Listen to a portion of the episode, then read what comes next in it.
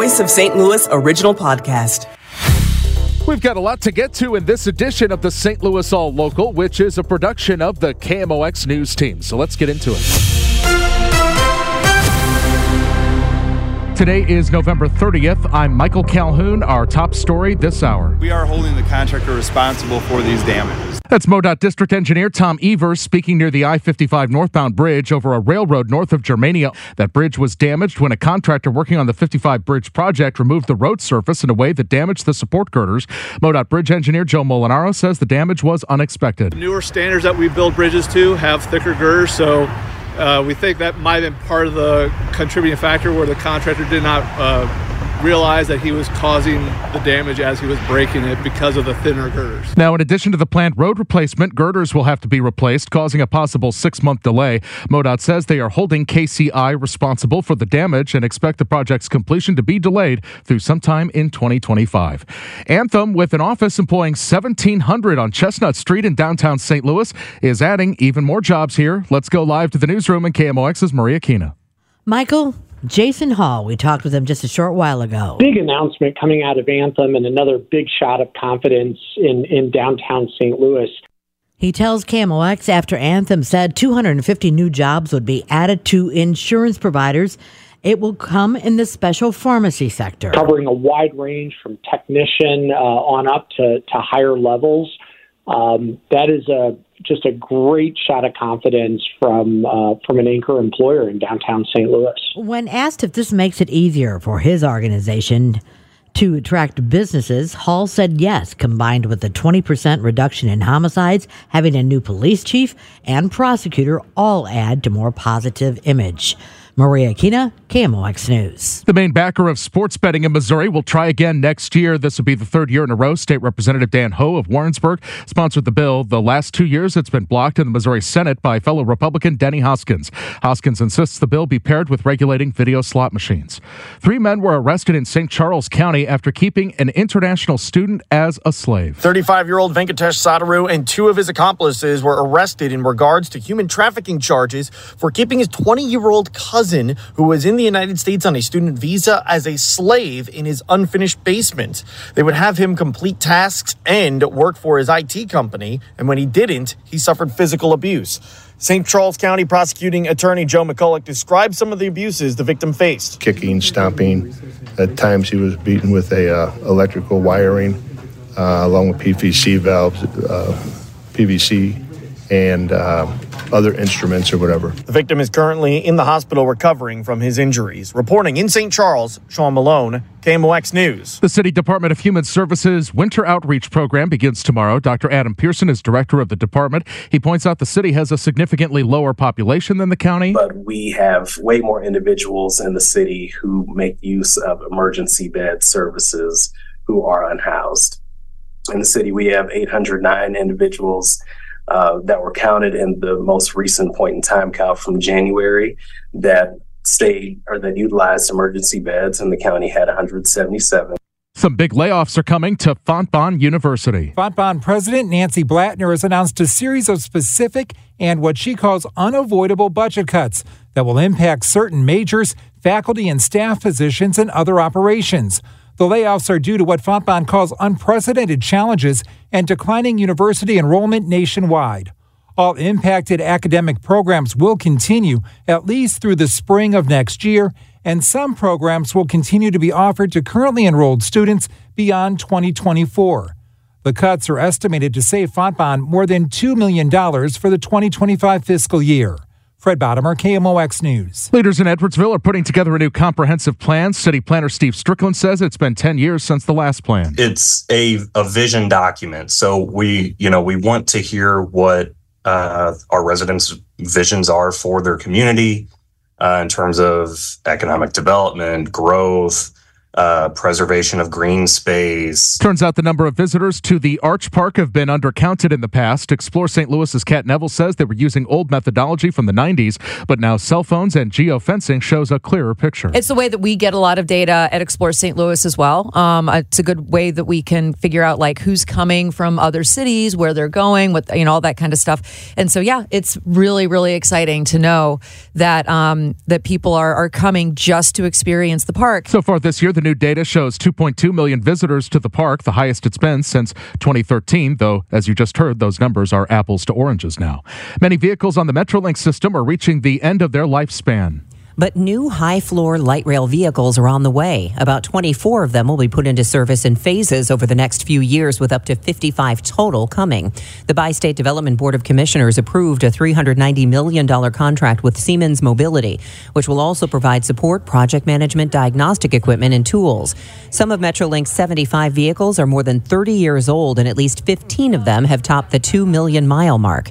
Debbie Monterrey, KMOX News. The KMOX Business Desk. Sam's Club is the latest retailer to open a distribution center here. The division of Walmart says it's opening two warehouses, one in Edwardsville, Illinois, and another outside Minneapolis.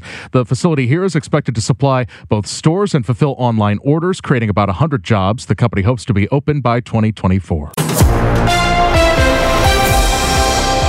As we continue on KMOX, what happens to Cardinals telecasts when Bally Sports Midwest drops out of the live play by play business as is expected after next year's baseball season? That revelation comes from the latest bankruptcy filing from Bally parent company Diamond Sports. So joining us now to figure out what this means is New York Post senior sports media writer Andrew Marchand. What is the latest, Andrew? Well, this isn't really unexpected. Um, Bally Sports um, and Diamond Sports uh, this is they they are unwinding some of these deals um, that they have all around the country. Their regional sports contracts, um, which um, will likely result in these teams becoming sort of media free agents. Um, we saw this happen last year, um, you know, in baseball, uh, you know, with a couple of franchises, uh, including the Padres, uh, in which uh, their regional sports deals um, were undone because of bankruptcy, um, and uh, they went direct to consumer, and then we're still available on cable uh, with Major League Baseball taking over a lot of the uh, back uh, channel work. The one thing that stood out to me was uh, the disclosure that Bally Sports Midwest posted a net loss of $13.8 million for the nine months ended September 30th, compared to 2022 when it had a profit of 2.5 million. The Cardinals are the number one show in primetime in, in St. Louis, essentially. And we've heard, you know, about some smaller markets where Bally has said, we don't make money, we'd like to get out.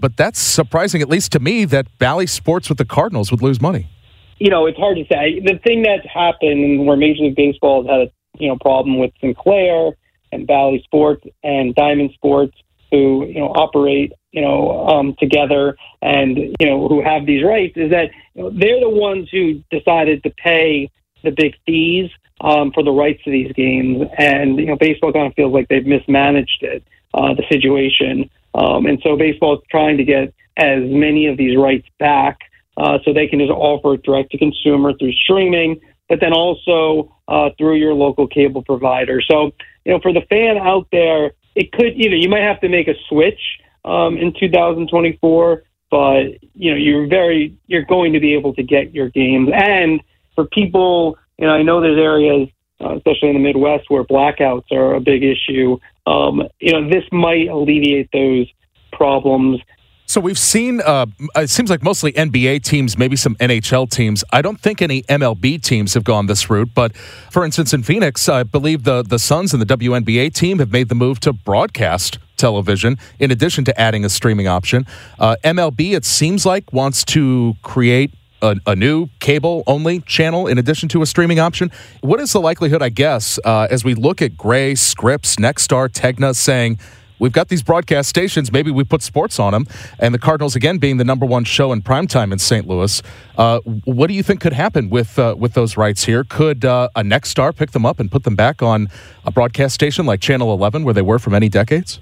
It's possible. You know, they what the Cardinals and baseball have to figure out, and what all these leagues and teams are trying to uh, come up with a solution for is you know how much they've been paid because the regional sports networks have been very lucrative for teams, um, and that's number one. But then number two is reach um, because you know, if you go behind um, streaming and a paywall, uh, yeah, your diehard fans are definitely going to pay for that, and they're going to want their Cardinal games. But you still want to appeal to a broader audience, and that's where broadcast comes in, where you know there there is that possibility that they could turn to broadcast at some level and you know, at, at, a, at a higher rate than they had, you know, in recent years. uh, because you can reach more people in theory. Um, and uh, you know, there's there's a couple of things that the games, the televised games, do for you. You know, number one, you know, they bring in money because of the contracts that they've had in the regional sports networks.